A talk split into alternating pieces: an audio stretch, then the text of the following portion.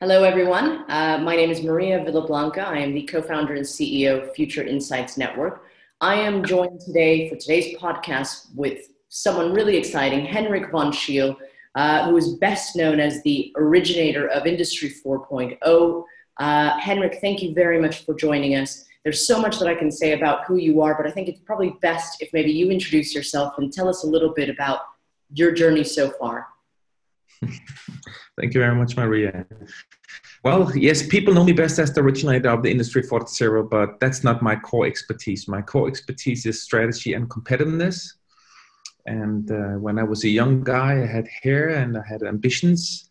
And I wanted to go to university first, but my dad, he thought I should have a very practical education. He wanted to, I should become, go into bakery and so on. So I took the most practical education of any. I became a horse butcherer. Oh, wow. So yeah, so after a half year, I had the certification on my hand. I put it on the table and said, "Okay, Daddy, now I want to go to university." He felt a little bit fooled, but I went to university, and uh, I think he became happy for that afterwards. So my first experience was actually in in a very practical manufacturing. It was in um, in a horse slaughtering um, um, manufacturing in in Germany. So um, slaughter manufacturing um, is probably the the most practical you can get in in, in, in manufacturing. Yeah. And after that, I, I went to school, med, medical school, and then I, um, I I just got a passion for strategy, and implemented ERP and did the SAP implementation method, and um, so on. Well, you, you, work with a lot of companies, don't you? You work with uh, you know hundreds of the companies in the Fortune uh, 100. You've been named by the Financial Times as one of the leading authorities on strategy and competitiveness, and uh, uh you uh, really like to dive deep into how a company can remain competitive. So maybe we, given the audience that we have, we talk a little bit about smart manufacturing, uh, industry 4.0 um, maybe get some practical insights. So there, I've got a lot of questions, but let's start with where you think the uh, industry is going today with regards to digital transformation. Let's start first with smart manufacturing and the benefits of that. So smart manufacturing. So to come to the fourth industrial revolution so any of these um, four industrial revolution that has been there so far have always the epicenter of that has been manufacturing and the fourth industrial revolution, the epicenter of that is also um, manufacturing. So it, it was ignited in 2009 in Germany when we did the German strategy. And Germany's biggest part is 70% manufacturing. And we gathered all the industry leaders together and we were trying to find out how can we increase the growth and productivity of Germany.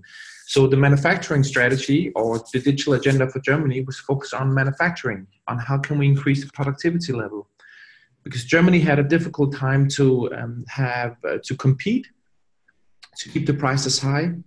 So this is where we focused on policies, but we focused on um, where is the future that manufacturing needs to move on. And we realized that five trends are colliding together and that's actually the third industrial revolution, which is like um, which is the digital um, movement towards it. So to put it simple, the fourth industrial revolution is the colliding of three different worlds. It's the it's the digital world, it's the physical world, and it's the virtual world. And from a practical point of view, from engineering, it's the colliding of three different worlds um, which is enterprise architecture, which is how IT works, how you do information flow, data flow, connectivity. This is the digital part of it. And then there's the, the physical part of it, which is a very engineering dri- driven, um, uh, where you do the machines, the knitting, the, the dotting. And then you have the virtual aspect. and the mer- virtual aspect is the enterprise modeling the virtual aspect is often um, strategy, business model, um, how you can design your growth, your productivity, and so on. And since these three worlds are colliding together, um, they are normally not the core traditional skills in manufacturing. So um, skills levels, most people are. Um, it's such a big change coming so fast, um, and because the margin level and the profitability level is so under constraint, and they're all looking for each other to see what they're doing. And so this is a good chance because the fourth industrial revolution reshapes all the competitive boundaries and borders that are. It reshapes the way that skills can be um, applied. It reshapes how you can compete, the market you can compete with. It reshapes how you can set up your supply chain. So, who supplies which parts, parts for you? So, this is the shortest version on, on um, the why it's the epicenter and what it does for you. And from a, from a um, skills perspective, you mentioned that traditionally engineering is, I guess, traditionally manufacturing people are engineers. How do they uh, manage themselves, their teams, for a future where these three worlds are colliding?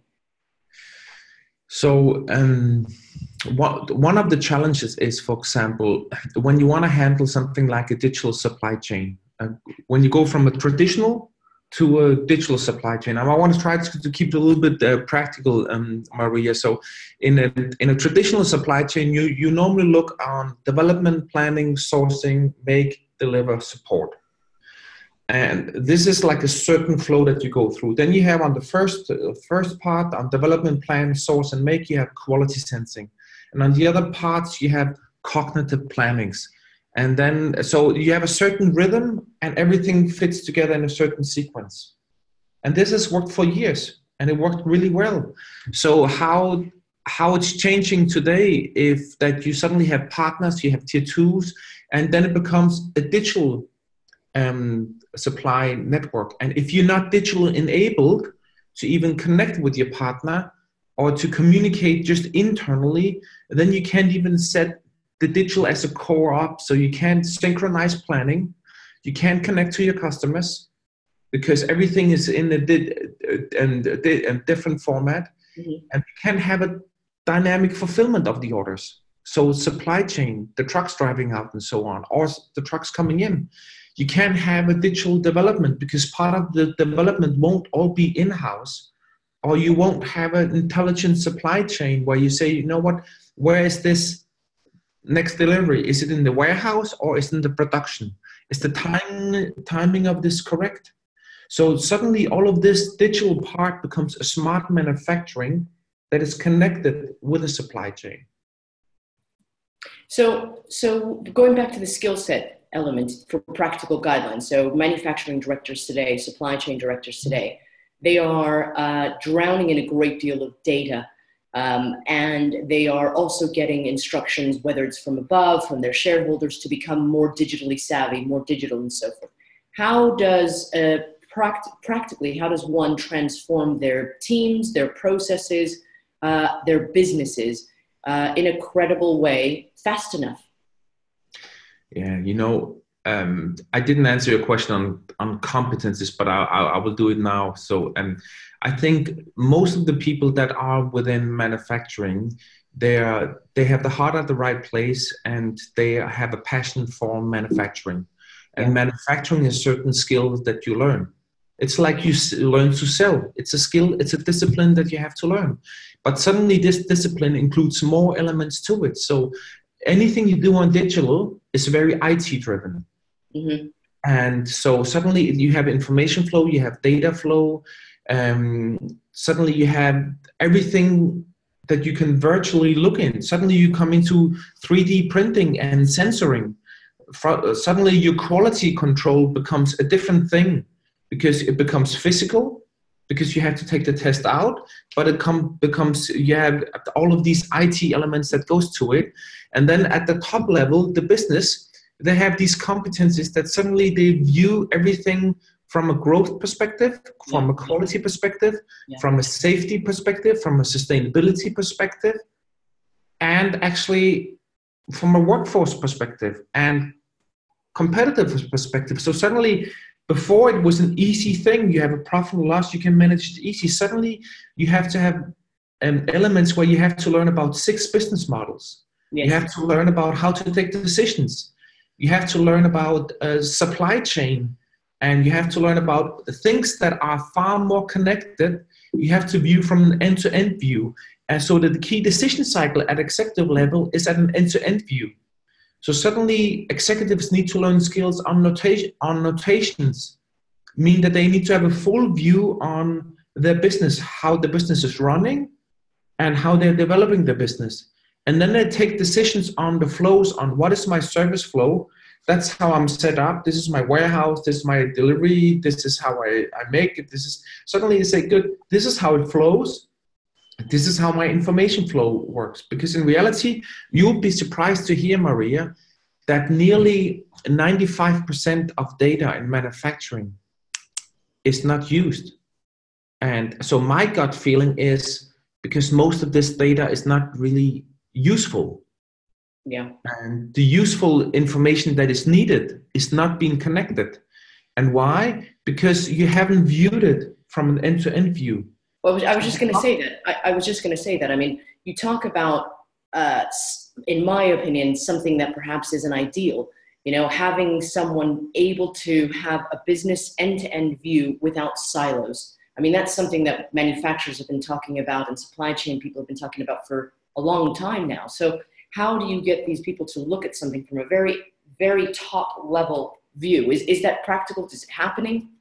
Yes, it, it's practical and it's happening. So I think I think there's a transitioning happening. I can I, I can explain that a little bit from the competencies because the more the, the teams are pressured um, on competencies, um, they can't just buy new competencies um, because it, it, their their business is very unique. So they have to evolve, but they have to evolve as, as teams together. So from a practical point of view, what I always recommend is to do prototyping. And prototyping is the way where you look in your own environment what really works and the team educates themselves you align yourself because part of the competence that is missing is not an outside competence it's an alignment competence so that everybody knows what is going on in the, in the plant in the warehouse. Why are we producing it like this?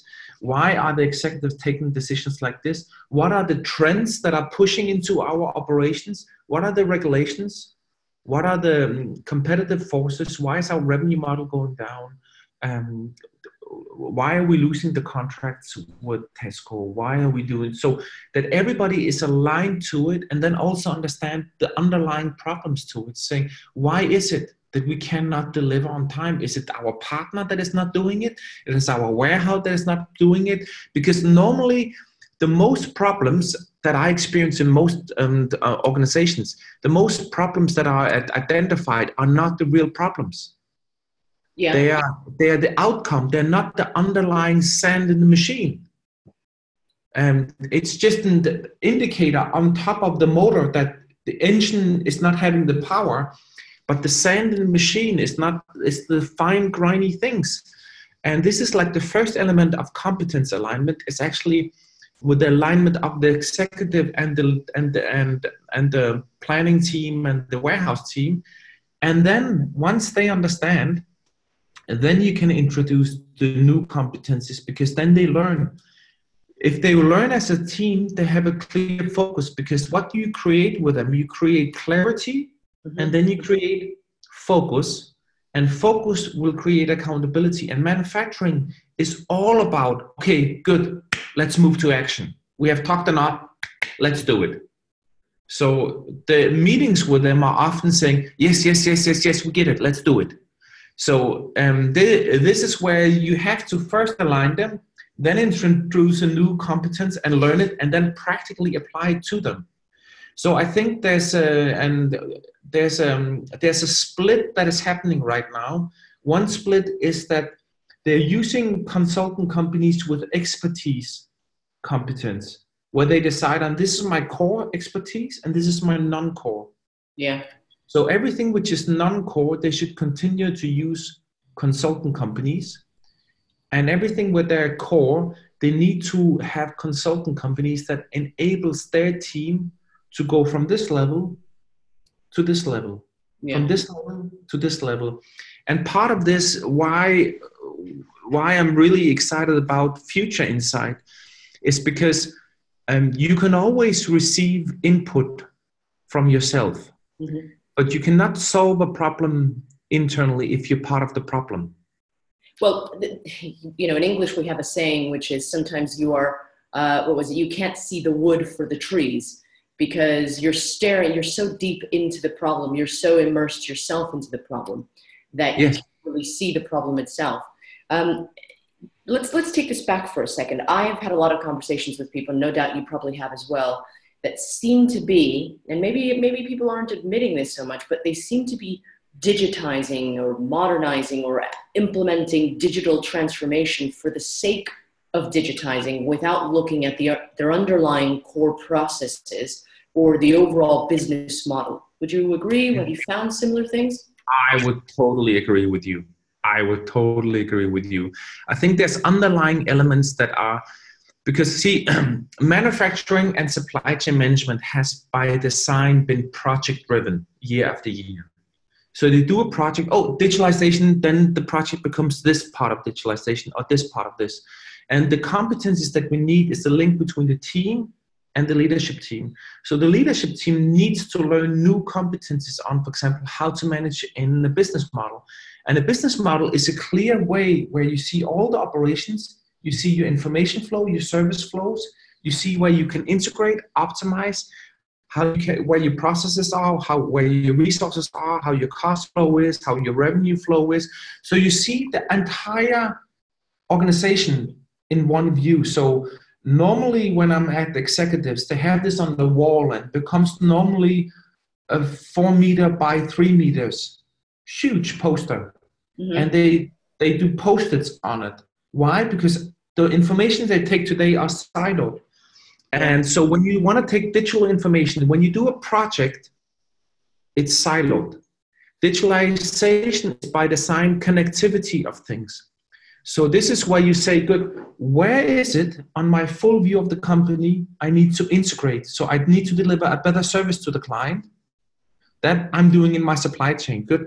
How do I optimize, for example, my my predictability on pro- my production?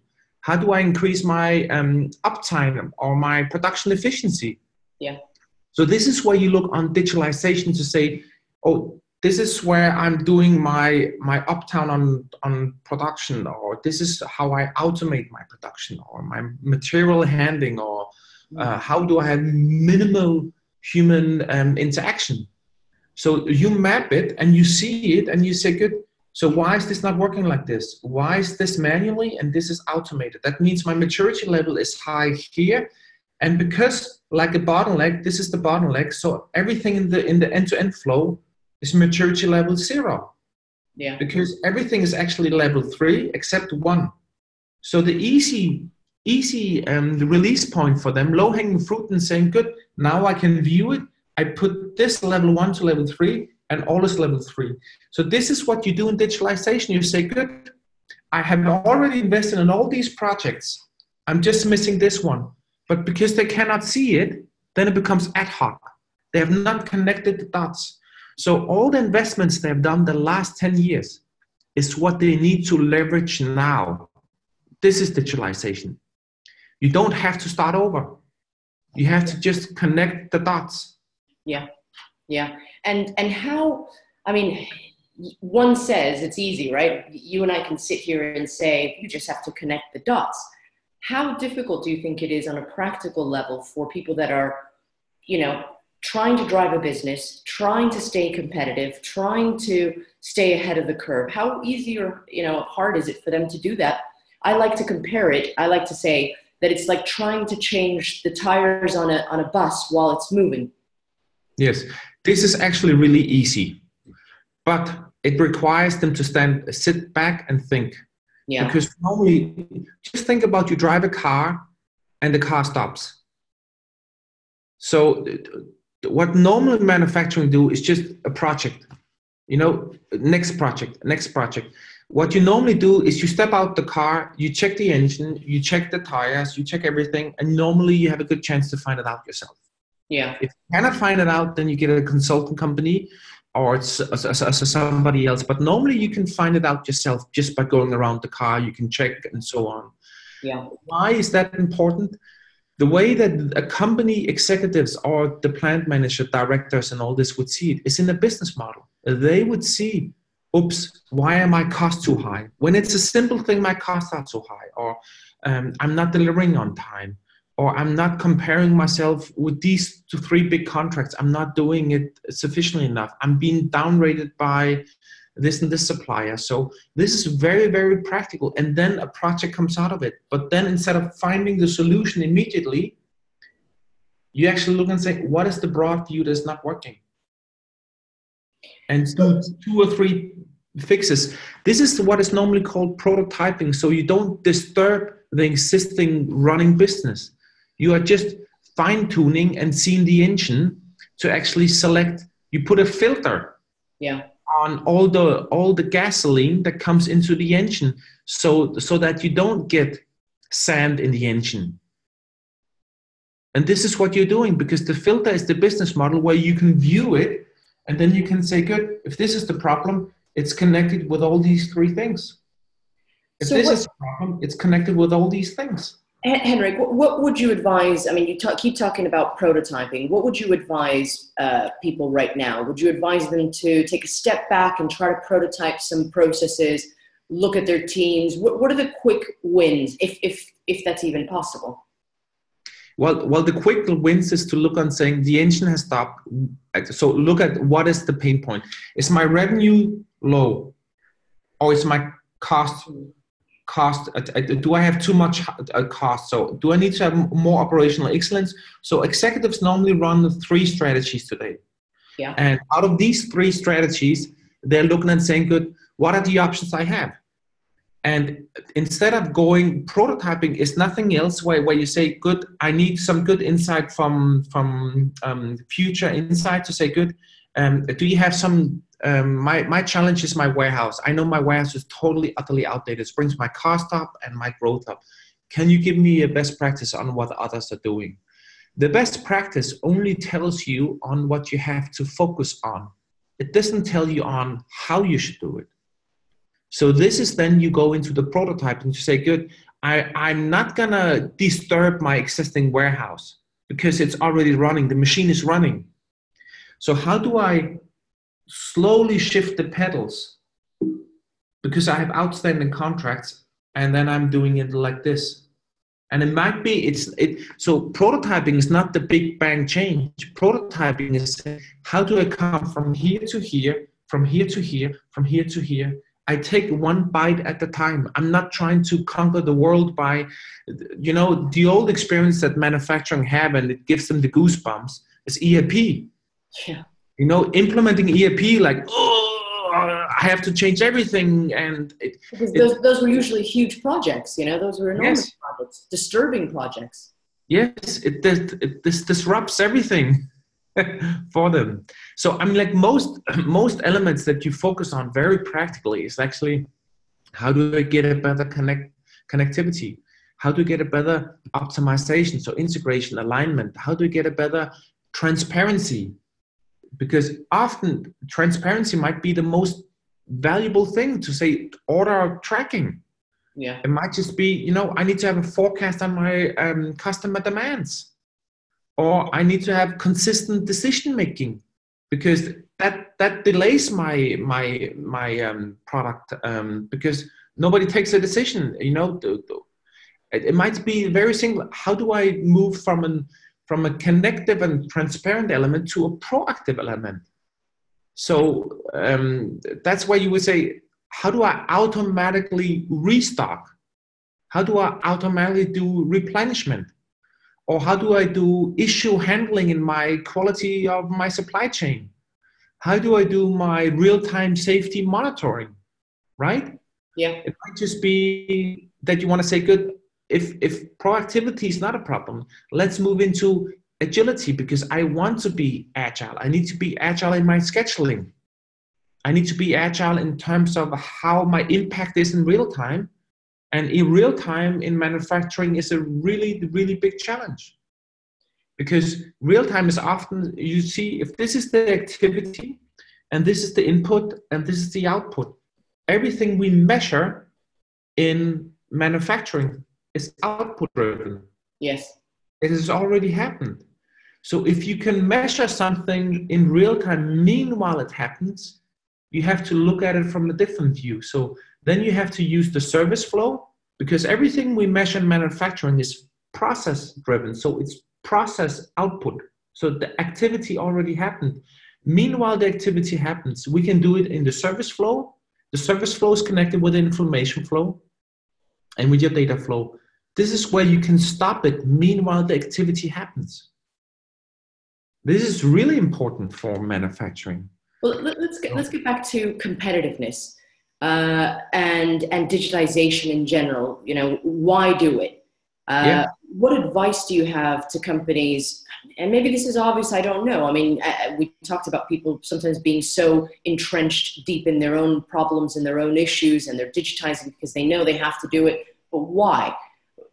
Talk to us about the the world as it is today and how it's moving, how as you see it, uh, how it's moved since the origination of Industry 4.0. Why digitize? So so I think the why is is more of of um, so it's not a question if if they if they want to it's a question that they have to if they want to be on market and be relevant then they have to have a low cost they have to have to apply with the safety regulations they have to um, have a, a, sustainability element to it because that's required in both the food products in how they produce and how they supply.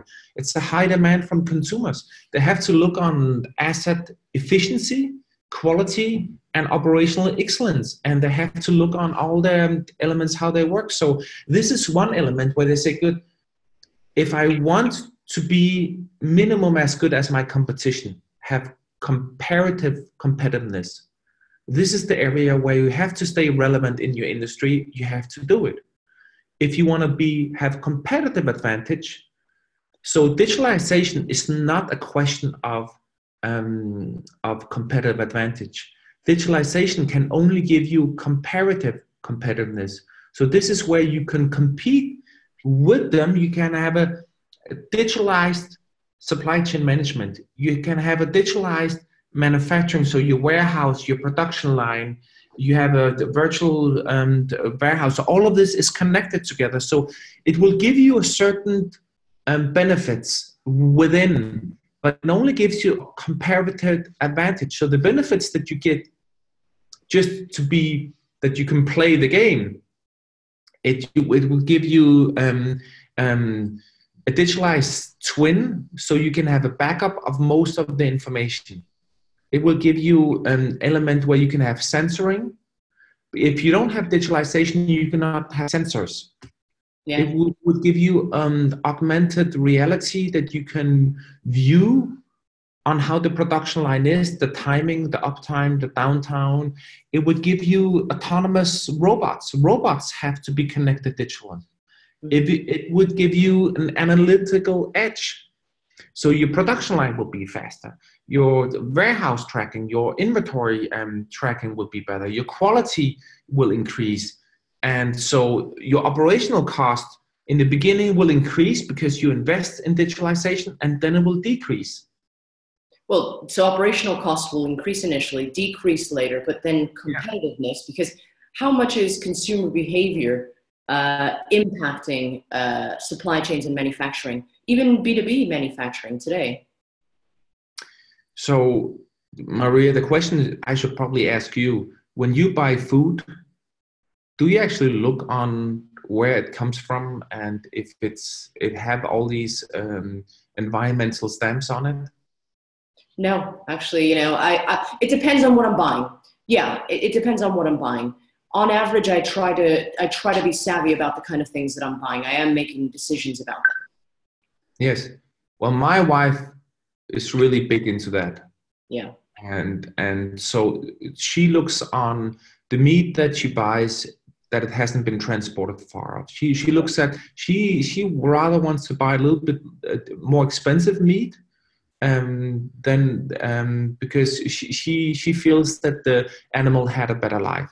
Reality, nobody knows if the animal had a better life. It has a quality stamp. She looks at the quality stamps. Mm-hmm. She looks at everything that is put into the production of the bread and all of these things. Not that we have allergies, but she doesn't want to have too many of these elements. So um, a lot of these elements are driven by consumers. And well, not, not only that, but I expect things quicker. You know, five years ago, 10 years ago, if an item was going to be delivered in, in a week, that was fine. Today, I'm expecting an hour. Uh, yes. Uh, you know, and I'm expecting it in an hour. I'm expecting to be able to track it. I'm expecting to be able to trace it, to return it. I'm expecting it to be at a very high uh, quality and low price. Yes. So, so for example, when when you look at all the the sandwiches that are in Boots, in Tesco's, or or the salads and and all of these, or all the small desserts, I mean, like they have a certain time level where they can be sold on within 24 hours or within 48 hours and so on. And people, how they are visually looking the sandwiches and how often they've been put forth and back. Well, they are, they are put on demands from us when we buy a sandwich. But the demands are in reality put on by Boots, by Tesco, um, by Harrods, and all the other ones who sell the sandwiches. Why?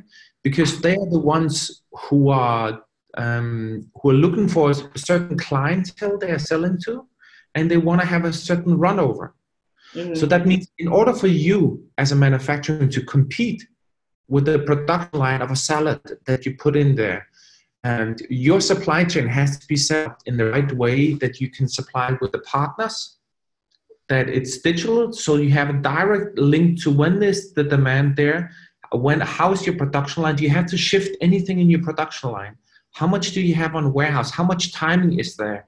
And how, what is the weather forecast? And how many are actually going there? So i mean if your transportation line into london is two hours and the the life cycle of the product has to be on the shelf at six o'clock in the morning or whatever i mean like you have a certain limit on production line you have. You have a production line that so all of this is a cycle you have to really consider then there might be products that have a very different life cycle, but have a different level of quality level to it, like lamps, or it might just be submaterial.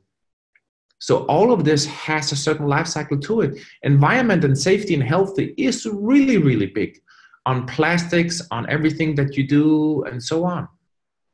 So, so clearly we can see the benefits of smart manufacturing, the benefits of uh, that the uh, industrial fourth, you know, fourth revolution has done. What, what uh, who's doing it well? Do you think? Can you give some examples of who's doing it well?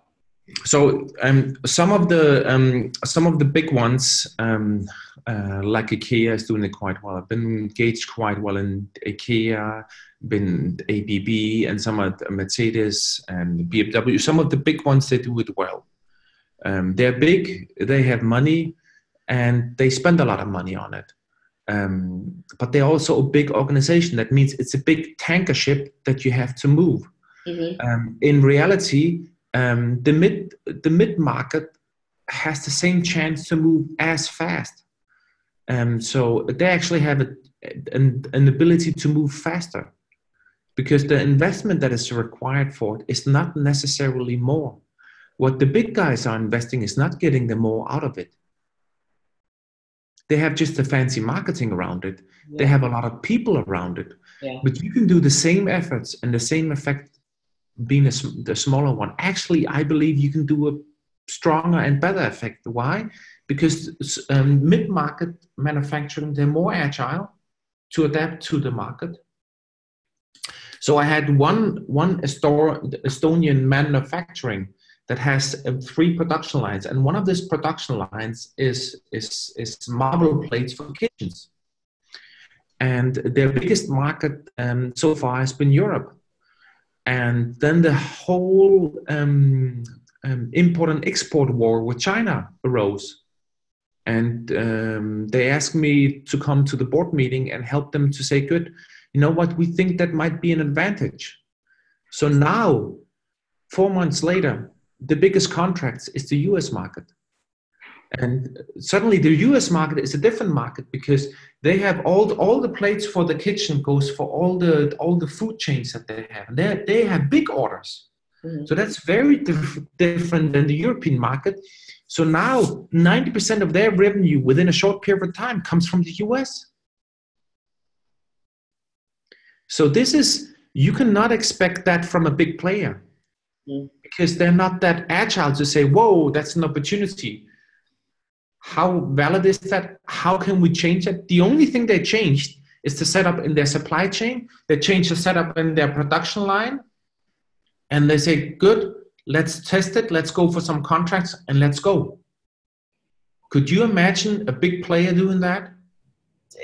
I mean, yeah, that's but that's what they're up against, though. That's the thing.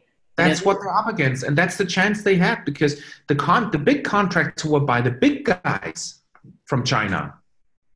So yeah. suddenly China was not there anymore. They realized Estonia had better quality. Good. And so that's that's big money we're talking about. So it's about how well can you adapt to regulations, how well can you adapt to the the global trade aspects that is coming, and how well can you actually because your manufacturing elements on your warehouse supply chain your production your supply chain you can mingle that around and change that in terms of the demand very fast mm-hmm. so i think maybe if, if we sort of wrap it up a little bit and start to think about any practical advice you've, you've, you've touched upon prototyping you've touched upon looking at processes stepping back what, what practical advice would you be able to give our viewers uh, with regards to the next steps? So I think I've given that advice before, but I will do it again, Marie. And I think you're you're a big fan of that one. I think that that 80% within manufacturing, uh, you have to focus. That is non-core. Yeah. That is where you have to get the best information from future insights on what are the best practices. Why? Because the best practices is what's focusing on where do I need to have a high level of maturity? Where do I need to have a low cost? Where do I need to get it as cheap as possible to get a better alignment, integration, and optimization? I need to have my digitalization, I need to focus on there to be far better connected, have a stronger automation to it. Because if you can do this, this enables you to stand. Yeah. then you can go to the next part, which is the 15%. And this is what we discussed in this call, this is where you are able to have comparative competitiveness. This is the only elements. If you have the 80%, if you can stand, then you can start to compete. And this is where you start to run, but you don't outrun. You just run with the flock at the front line, but you don't outrun. So this is where you are getting insight and you do prototyping on on this this is where if I had I would ask somebody like you, Marie, and say, good, what is the best practice, for example, in my industry within production line or supply chain? So, because the industry is specific, this is where you need to find out where is it I need, I'm comparing with my competitors and I need to be minimum as good as they are. And then the last bit is the most difficult thing because this is where you decide where am I out competing my competitors. And since I've been doing that for 23% of the Fortune 500. When McKinsey and Deloitte and Accenture and all these guys walk out the door, and they have come with their big slides and how they can change the world, this is where you then define the 5% core differentiation. Because the challenging thing is, if an organization would know, it, they would do it. Yeah. Yeah. And this is not something that just pops up and says, "Oh, ah, great! I just read this in the article. Let's do it this way." No, no. When you read it in the article, that's industry practices or best practices. You have to go in a closed door room and really think about how will I outcompete my competitors for the years to come? How will I be the front runner? And most of them that you outcompete won't even know what hit them. I think that's and, that's that's very very wise to you know, and it's something that I think a lot of people don't spend a lot of time thinking about because they're so busy day to day running their business. Yeah, you're right. Well, you know what, Henrik, thank you very much for your time. Uh, Henrik, we really look forward to seeing you in uh, Dusseldorf on the 5th and 6th of June at our Manufacturing Insights live event. If uh, any of our viewers want to uh, see Henrik's session, you'll get a chance to chat uh, we could be here for a long time chatting about this and maybe get some practical advice, get an opportunity to network with their peers and benchmark and really see exactly as you're saying, Henrik, who's doing it well, uh, who's not doing it well, um, and get some practical guidelines and practical advice. Henrik, thank you so much for coming. Thank you very much. Thank you for the time. We'll look forward to seeing you soon. Thank okay. you very much, everybody, for watching. This is Maria Villablanca from Future Insights Network.